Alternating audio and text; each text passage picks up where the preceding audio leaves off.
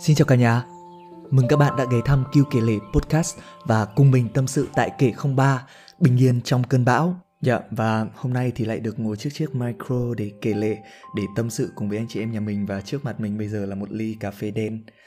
À, Và thật sự là đợt này mình rất là lười cho sữa vào cà phê. Rất là lười. Mặc dù mình cực kỳ cực kỳ thích uống cà phê béo luôn ấy Nhưng mà đợt này lười quá và quyết định là uống cà phê đen luôn và thật sự là không biết là có cái sự trưởng thành nào đó nằm ở cái việc này không, nhưng mà sợ quá. Trưởng thành là một hành trình đáng sợ và ok. Giờ thì chúng ta hãy bắt đầu với chủ đề ngày hôm nay, bình yên trong cơn bão. Bình yên trong cơn bão là một hình ảnh ẩn dụ mà cách đây vài năm thôi đã thu hút mình một cách rất là mạnh mẽ. Và mình còn để cái câu trích dẫn là There Peace Even in the Storm của Vincent van Gogh làm câu giới thiệu trên trang cá nhân Facebook một thời gian khá khá dài. Và thời gian đó thì mình ấn tượng với câu nói này như là một câu nói lạc quan truyền cảm hứng tạo động lực thôi, không hơn không kém. Mãi cho đến thời gian gần đây, um, sau vài năm trải nghiệm cuộc sống, làm việc và học tập thì mình có nhiều câu chuyện hơn để nói về lời trích dẫn này, về sự bình yên, về cơn bão hay là những biến cố và thái độ để đối diện với chúng trong cuộc sống. Nó không đơn giản là một lời trích dẫn tạo động lực nữa. Vì nghĩa đen, khi mà nhắc đến bình yên trong cơn bão, người ta thường nhắc đến mắt bão mình nhớ là mình từng xem một bộ phim mang tên là Mắt Bão luôn cơ. Trong vùng mắt bão thì hầu như là gió khá là yếu, ít mây, ít mưa và áp suất không khí thì cực kỳ thấp và thậm chí là còn có thể thấy được trăng và sao. Đây cũng chính là lý do tại sao mà người ta thường hay nói rằng mắt bão là nơi bình yên nhất trong cơn bão. Nhưng bão thì vẫn là bão các bạn ạ. Mỗi năm Việt Nam, đặc biệt là những đồng bào miền Trung của chúng ta đều phải đón nhận biết bao nhiêu cơn bão với sức tàn phá từ vừa đến mạnh. Nói về mức độ nguy hiểm của nó thì chúng ta hẳn không phải bàn luận quá nhiều rồi. Bởi vì những mất mát, hậu quả mà bão để lại cho người dân chúng ta thật là tồi tệ. Và đặc biệt là thiệt hại về người. Với mình, nỗi đau đó của những nạn nhân và đồng bào miền Trung của chúng ta sau những mùa bão là điều mà không thể nào đo đếm được. Trong tập này, cơn bão là hình ảnh đại diện cho những nỗi đau của con người và bình yên là thái độ mà người ta chọn để đối diện với nghịch cảnh, với nỗi đau không phải là họ trốn tránh chúng, không phải là họ bỏ qua chúng, họ cũng không tự lừa dối bản thân là chẳng có gì cả. Nghịch cảnh khi đã đến với thực tại thì nghịch cảnh nó sẽ là nghịch cảnh bạn ạ. Và con người thì quá nhỏ bé để quyết định là nó có đến hay là không đến, hay là nó đến vào lúc nào. Nhưng mà con người cũng rất là mạnh mẽ khi mà sở hữu cho mình một cái ý chí tự do để lựa chọn cách đón bão và trong cuốn khuyến học của Fukuzawa Yukichi, một nhà tư tưởng vĩ đại của Nhật Bản thì ông có viết rằng là trời không sinh ra người đứng trên người. Câu nói này không chỉ là thúc đẩy tinh thần học tập của người dân Nhật Bản mà với mình nó mang thêm một hàm ý là thứ gì người khác làm được thì mình cũng làm được. Vậy, làm thế nào để có được sự lạc quan trong nghịch cảnh? Mình sẽ kể cho các bạn nghe bây giờ nhé. Thật sự là để nói về tầm quan trọng của sự lạc quan trong cuộc sống thì mình cũng không biết nói gì vì nó là một cái sự thật hiển nhiên đúng. Lạc quan là một liều thuốc tốt cho tinh thần và chắc là các bạn cũng chẳng bất ngờ khi biết là sức mạnh thể chất và sức mạnh tinh thần của bạn có mối quan hệ tương hỗ chặt chẽ với nhau phải không? Tóm lại là nó quan trọng. Mình cũng không tin là có ai sống bi quan mà thanh thản sống hết một đời cả, ngay cả những người hướng nội những người có xu hướng tập trung vào cảm xúc và suy nghĩ bên trong hơn là tập trung ra những người ngoài hay là xã hội. Có thể là khi gặp phải các sự kiện không may hoặc là trở ngại trong cuộc sống, họ sẽ cảm thấy bị áp đặt và khó khăn hơn để tìm kiếm một cái giải pháp tích cực. Đôi khi là họ bất an hoặc có tâm trạng buồn bã, nhưng không có nghĩa là tất cả những người hướng nội đều bi quan hoặc khó có thể lạc quan một phần điều đó cũng phụ thuộc vào cách suy nghĩ và nhìn nhận cuộc sống của từng người, phải không ạ? Và tóm lại là khi mà nói về tầm quan trọng của sự lạc quan thì nó là một trạng thái tư duy, một cái cách nhìn nhận tích cực mà mình cho rằng là nó là điều kiện cần để chúng ta sống một cuộc đời mà nghiễm nhiên là sẽ có nhiều sự kiện không thể nào dự đoán trước được, đặc biệt là những biến cố hay là bi kịch thật sự là một cái podcast để lan tỏa tư duy những câu chuyện tích cực như là kêu kể lể thì mình rất là lo lắng rằng là cái từ bi kịch thì nó nghe bị nặng nề. Nhưng mà nếu dùng từ nghịch cảnh hay là biến cố hay là đau lòng để mà đại diện cho những sự kiện không mong muốn trong cuộc đời thì mình tin là chúng không đủ. Và vì cái vốn từ vựng của bản thân mình thì khá là ít ỏi nên mình cũng chẳng thể tìm kiếm được một từ nào thay thế khác ngay bây giờ cả. Uhm, vậy thì người trẻ bọn mình thường coi chuyện gì là bi kịch? Hay là nhẹ nhàng hơn thì người trẻ bọn mình thường coi cái chuyện gì là tệ là không mong muốn nhỉ? Uhm, trượt đại học à? Trời ơi bạn ơi, như mình ngày xưa thì không bị bố mẹ gây áp lực là phải đỗ đại học lắm. Vì là cấp 2, cấp 3 thì mình khá là phá láo Nên là bố mẹ chỉ mong mình tốt nghiệp cấp 3 xong Thì học lấy một cái nghề mà kiếm ăn Rồi là sống tử tế là được rồi. Nhưng mà với các bạn mà được bố mẹ áp đặt nhiều kỳ vọng ấy Thì mình mường tượng được cái cảm giác là đối diện với cái ánh mắt thất vọng của gia đình Khi mà trượt đại học nó tệ ra sao? Rồi là đỗ đại học nhưng mà không thể tìm được một công việc uh, như khi đi học mình hàng ao ước. Việc ừ, thì chán việc thì mệt mà lương thì bèo bọt và bế tắc trong cái việc là tìm kiếm giải pháp để thoát ra. Lúc này thì cái cảm giác bất tài nó trỗi dậy và chỗ này thì mình xin đưa một cái góc nhìn cá nhân vào một chút là thề với các bạn cái cảm giác vô dụng là cái thứ cảm giác khó chịu nhất trên cuộc đời này mình từng trải qua cái nỗi đau nhổ răng khôn và phải húp cháo 3 ngày. Lúc ôm mồm nằm trên giường ấy mình chỉ mong là mình bị một cái vết thương nào đó phải khâu ở tay, ở chân hoặc là bị thất tình mấy lần. Nó, thì nó cũng không kinh khủng bằng cái đau, cái bút tận óc của cái việc là nhổ răng khôn. Nhưng mà cái điều đó thì cũng không đủ tệ so với cái cảm giác là bất tài, vô dụng bạn ạ. Và cái bi kịch tiếp theo, tìm được việc, lương ổn ổn nhưng mà công việc thì áp lực chán nản đi làm thì chỉ để chấm công rồi tan ca về nhà. Cuối tháng lại lấy lương sáng dậy lết khỏi giường chả có tí động lực nào cả và lại đi làm lại chấm công kiếm vài đồng trang trải. Ngày qua ngày nó rất là trống rỗng và đó là cái bi kịch với cảm giác cô đơn lạc lõng, vô định, giống như chúng mình là đang ký sinh trên cái cơ thể ở trái đất chứ không phải là chúng ta đang sống nữa. Và rồi là quả đòn là thất tình chẳng hạn hay là bị người yêu đá, ừ, tại sao yêu nhau lại không đến được với nhau, ừ, đau lòng chết đi sống lại. Người trẻ trong tình yêu mà yêu mãnh liệt bao nhiêu thì khi mà xa nhau rồi thì nó dằn vặt bấy nhiêu. Mà về tình yêu thì mình ít kinh nghiệm nên là mình không dám nói nhiều.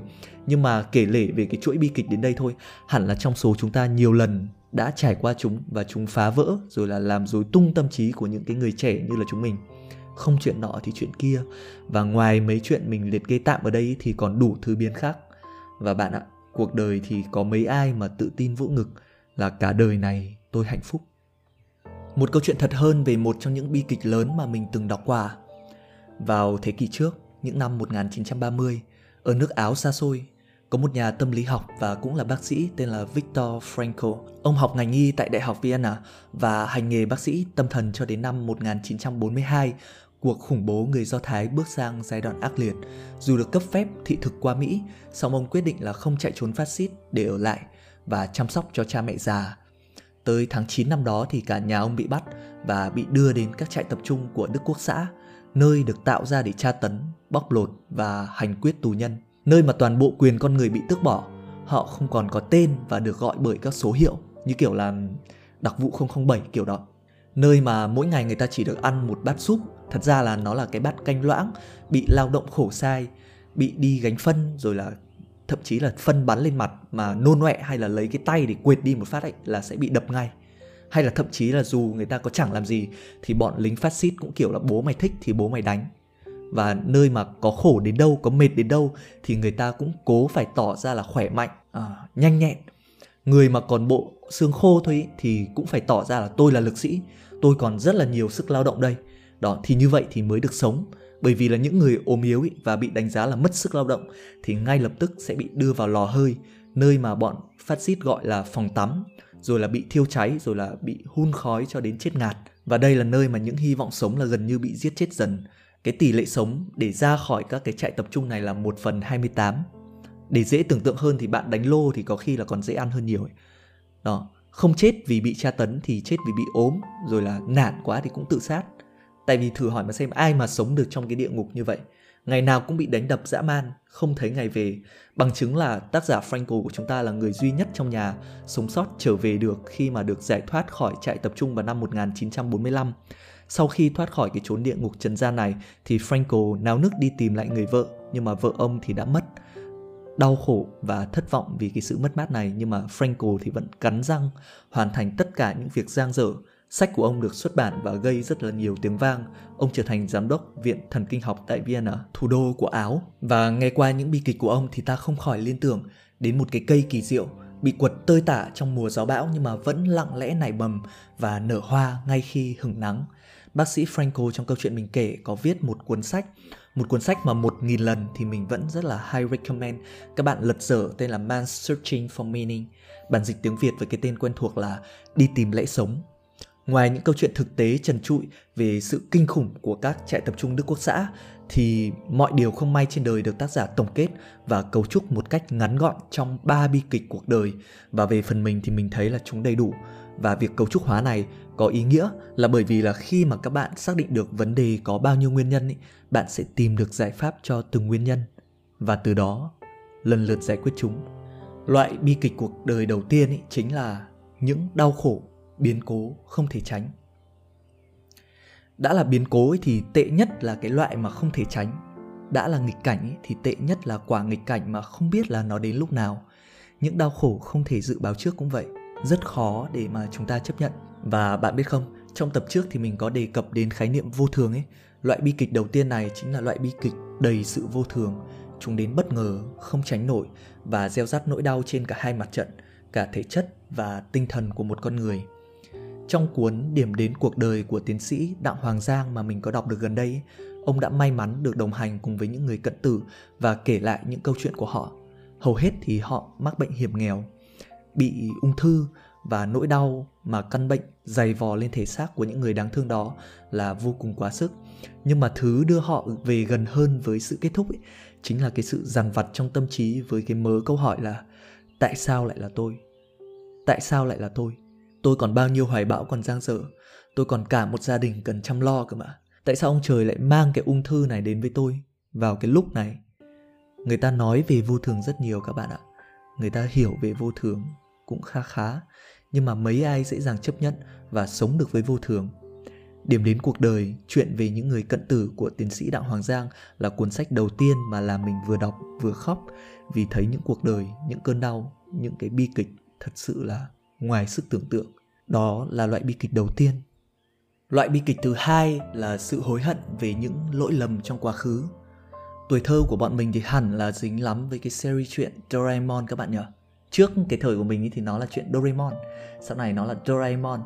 Đó khi mà biết về sự tồn tại tưởng tượng của cỗ máy thời gian thì chắc hẳn là các bạn cũng giống mình, tưởng tượng đủ các cái loại thể loại ứng dụng cái cỗ máy này ra sao, trở về quá khứ, tìm kiếm một vài thông tin, kỷ niệm và nó là cả cái việc xóa đi hoặc là thay đổi những lỗi lầm mà nó làm mình hối hận. Nhưng mà cuộc đời thì không chiều lòng người giỏi tưởng tượng. Thực tại không tồn tại một loại vật chất nào có đủ độ bền để bảo vệ con người, mà phóng với tốc độ là nhanh hơn cả ánh sáng để có thể là bẻ cong thời gian rồi là quay ngược thời gian cả. Lỗi lầm trong quá khứ thì không xóa được các bạn ạ và không kể đến những thiệt hại về vật lý mà nó tạo ra cái thứ thiệt hại về tinh thần ý, sự hối hận và dằn vặt trong thời gian dài có thể giết chết những bộ não kiệt xuất nhất huống chi là những người phàm những người trẻ như là bọn mình. Trước đây khi mà vừa mới lơ mơ tiếp cận với lĩnh vực triết học thông qua cuốn sách là Justice What the Right Thing to Do, bản dịch tiếng Việt là cuốn ờ, Phải trái đúng sai của giáo sư Đại học Harvard uh, Michael Sandel ấy, thì ông có viết một câu chuyện triết học trong phần mở đầu.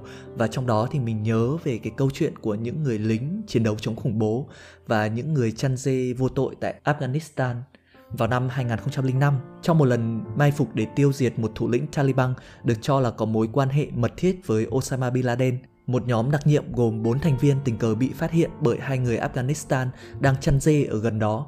Người đội trưởng phải đứng trước một cái lựa chọn cực kỳ khó khăn là, thế tóm lại là có giết hai cái ông vô tội này hay không bởi vì là nếu như mà không giết ấy thì họ rất có thể là sẽ đem cái tin tình báo này là khai ra cái vị trí của đội đặc nhiệm hoặc là họ có thể bị cái bọn khủng bố Taliban bắt lại và bắt khai ra.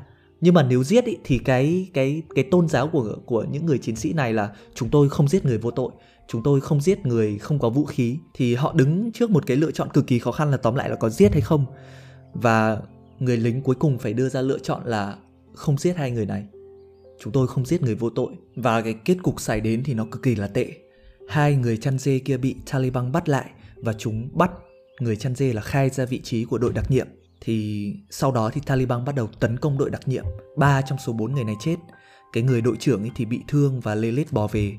Bên đồng minh thì quyết định là gửi một chiếc trực thăng với 13 người lính tình nguyện, còn rất là trẻ, còn sinh viên thôi đến để giải cứu. Và Taliban thì cũng hạ chiếc trực thăng này. 13 người bỏ mạng thì cái người đội trưởng kia thì vẫn lê lết bò được về. Nhưng mà ông sống trong cái sự dằn vặt sống trong sự hối hận. Và ông nói với bản thân là đáng lẽ ra là trong lúc đấy tôi phải giết hai cái người chăn dê kia. Thì có phải là cứu được mạng sống của ba đồng đội, cứu được mạng sống của 13 người lính sinh viên tình nguyện trên trực thăng không? Nhưng mà thật sự thì trong trường hợp này thì mình nghĩ là dù người đội trưởng kia có làm gì thì ông ta cũng sẽ vẫn hối hận thôi. Bởi vì là khi mà giết những người vô tội thì cái sự dằn vặt trong lòng nó cũng rất là lớn. Không lâu sau đó thì người đội trưởng chết trong dằn vặt. Và đó chính là một trong những vô vàn ví dụ về độ kinh hoàng, sức tàn phá của nỗi dằn vặt, hối hận đối với một con người. Thật tồi tệ bạn nhỉ. An nhiên kiểu gì khi mà trong đầu có một tá giá như giá như. Và đó chính là loại bi kịch thứ hai của con người, hối hận về những điều trong quá khứ. Rồi, và thứ ba loại bi kịch cuối cùng trong đời người được cấu trúc. Nó là cái chết. Cái chết là một loại bi kịch không tránh được, nhưng có vẻ nó là một loại bi kịch có thể dự đoán nên là được tách riêng ra và cũng có thể một phần vì nó có sức ảnh hưởng rất lớn đối với một con người. Sự dự đoán trước ở đây không phải là chúng ta biết trước là cái chết sẽ đến lúc nào. Sự dự đoán ở đây là chúng mình biết nó sẽ đến với bản thân, với cả những người ta yêu thương nhất. Điều tệ nhất là khi nó đến. Nếu nó đến với những người ta yêu ta sẽ rất đau lòng. Nếu nó đến với ta ta không còn có thêm một khoảnh khắc, một tích tắc hay là một cơ hội nào để có thể làm lại như là cái loại bi kịch thứ hai của đời người cả. Và khi mà chúng ta chưa có một cái nhìn đủ rõ ràng, đủ minh triết về cái chết, thì ta lo lắng và sợ hãi nó một cách tột cùng. Và phần đông thì chúng ta đều như vậy. Giờ thì chúng ta đã hệ thống hóa, cấu trúc hóa được những bi kịch trong cuộc đời, những điều mà mỗi khi chúng ập đến, một lần tâm trí chúng ta rối bời và chúng ta không thể tránh được. Vậy con đường nào để chúng mình đối diện với chúng một cách nhẹ nhàng hơn giống như là việc tìm thấy bình yên trong cơn bão đây? Bác sĩ Frankl, người viết cuốn sách đi tìm lẽ sống đã cấu trúc hóa được ba loại bi kịch cuộc đời và ông cũng gói gọn cách để đối diện với chúng một cách bình thản. Mình thì hiểu trọn vẹn cách đó trong hai từ là ý nghĩa. Tác giả thì gọi chúng là liệu pháp ý nghĩa. Để có thể bình thản đối diện hay kiên cường vượt qua những bi kịch cuộc đời việc quan trọng nhất là tìm ra được ý nghĩa của bi kịch. Không cần lớn lao như ý nghĩa của cả một đời người dày răng rặc mà là ý nghĩa tiềm tàng có sẵn trong từng hoàn cảnh mà mỗi người phải đối mặt trong suốt cuộc đời mình. Từ việc thi đỗ thi trượt tới lấy vợ vợ bỏ, có con con hư, thăng chức, thất nghiệp, rồi nhìn ra trong hoàn cảnh ấy mình lớn dần ra sao. Như mình có chia sẻ trên thì cuộc đời ngắn ngủi và vô thường. Nhiều người vin vào cớ đó mà yếu đuối rồi buông xuôi. Nhưng bạn có muốn một đời đã vô thường lại còn vô nghĩa như vậy không? Trái lại, sự vô thường ấy càng khiến chúng mình phải hành động cho có trách nhiệm với thời gian còn sống ở trên cuộc đời này. Cụ thể hơn, vượt qua bi kịch, vượt qua biến cố, qua nghịch cảnh ra sao ạ? À? trở lại và áp dụng liệu pháp ý nghĩa vào ba loại bi kịch đã được cấu trúc ở trên xem nhé. Biến cố đến bất ngờ à? Thì mình phải quan sát để tìm ra cái ý nghĩa của biến cố. Một cái biến gần đây nhất mà cả thế giới chúng mình đều phải trải qua là gì ạ? Đại dịch covid 19 phải không?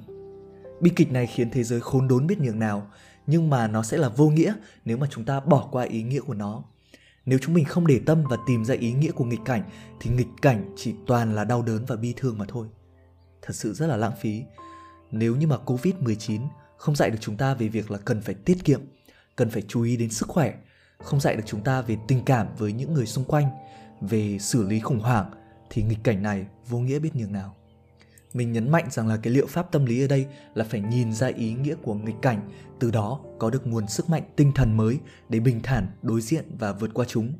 Như chia sẻ mình nói ở trên, có nhiều người dục tốc, cứ muốn làm một mạch để tìm ra cái ý nghĩa của cuộc đời mình. Làm sao mà dễ như thế được? Chúng ta hãy tinh giản suy nghĩ của mình một chút ý nghĩa cuộc đời là tổng hòa của những ý nghĩa đằng sau vô vàn biến cố và những điều bạn học được từ nghịch cảnh. Lúc này, bi kịch trở thành một người thầy tốt và các bạn hãy tin mình đi. Thứ gì mà không giết chết được bạn thì sẽ làm bạn mạnh mẽ hơn. Vấn đề là nhìn ra ý nghĩa của mọi nghịch cảnh, lớn dần và lớn mạnh mẽ. Rồi, vậy khi bạn áp dụng liệu pháp ý nghĩa để nhìn nhận những bi kịch, biến cố trong cuộc sống, bạn sẽ thấy rằng là khi mà đau khổ có ý nghĩa, bạn sẽ vượt qua đau khổ để từ đó đạt lấy một thành tựu khi mà lỗi lầm có ý nghĩa bạn sẽ rút ra bài học rút ra cơ hội để thay đổi bản thân trở thành một cái phiên bản tốt hơn khi mà cái chết có ý nghĩa sự ngắn ngủi của cuộc đời nhắc bạn tranh thủ sống có trách nhiệm làm nhiều việc ý nghĩa hơn và đặc biệt là yêu thương nhiều hơn về nhà mà yêu thương cha mẹ yêu thương vợ con quan tâm và chăm sóc cho họ từ những điều nhỏ nhặt nhất. Đi học thì yêu bạn yêu bè, hòa đồng và quý mến các bạn. Đi làm thì yêu đồng nghiệp đồng sự, tương hỗ lẫn nhau. Ra đường thì yêu thương và giúp đỡ được càng nhiều người càng tốt. Sống một cuộc đời như thế thì thử hỏi là đã thừa ý nghĩa chưa? Thử hỏi là nghịch cảnh nào nó có thể bẻ gãy được chúng mình nữa? liệu pháp tâm lý là một trong những phương pháp để người ta có thể kiên cố trong những hoàn cảnh khắc nghiệt nhất song song với đó chúng ta vẫn còn một liệu pháp một tư duy một góc nhìn tương tự nhưng mà mang nhiều tính triết học hơn mang tên là chủ nghĩa khắc kỷ mình xin hẹn để kể cho các bạn nghe vào tập sau kể 04 bạn nhé. Mới chia sẻ hôm nay của mình tới đây chắc là cũng đã dài và có chút hơi đau đầu nhưng mà mình tin nó sẽ là một góc nhìn một căn hầm vững chãi để các bạn có thể an trú và vượt qua mọi cơn mưa bom bão đạn mà cuộc đời rót xuống. Bạn à, trước khi mà kết thúc cái tập podcast ngày hôm nay, mình cũng có một câu hỏi à, khá là vui vui, một câu hỏi mà vui nhưng mà cũng khá là đáng để suy ngẫm để hỏi các bạn. Chúng ta có ba chú ếch ngồi trên thành giếng. Sau một hồi suy nghĩ thì hai chú ếch quyết định là nhảy xuống dưới nước. Vậy, khi này thì trên thành giếng còn mấy chú ếch ạ? Theo các bạn thì trên thành giếng sẽ còn mấy chú ếch? Đáp án là trên thành giếng vẫn còn 3 chú ếch. Tại sao ạ? Tại vì là khoảng cách từ quyết định đến hành động, nó cần thời gian. Cũng như là khoảng cách từ suy nghĩ đến hành động, nó cũng cần thời gian và đó sẽ là một cuộc hành trình. Mình cũng đang ở trong cuộc hành trình tập lớn và mình cũng đang trong cái hành trình áp dụng những cái suy nghĩ, những cái điều tích cực mà mình chia sẻ đến các bạn này vào trong cái hành động, vào trong cái cuộc sống của bản thân. Và mình sẽ thấy rất là tuyệt vời khi mà trên hành trình đó, mình được đồng hành cùng các bạn cũng như là được các bạn đồng hành. Bạn à mình mong các bạn sẽ gặp được những điều tốt đẹp và tử tế nhất trên cuộc đời cảm ơn bạn đã ghé thăm podcast Q kể lệ.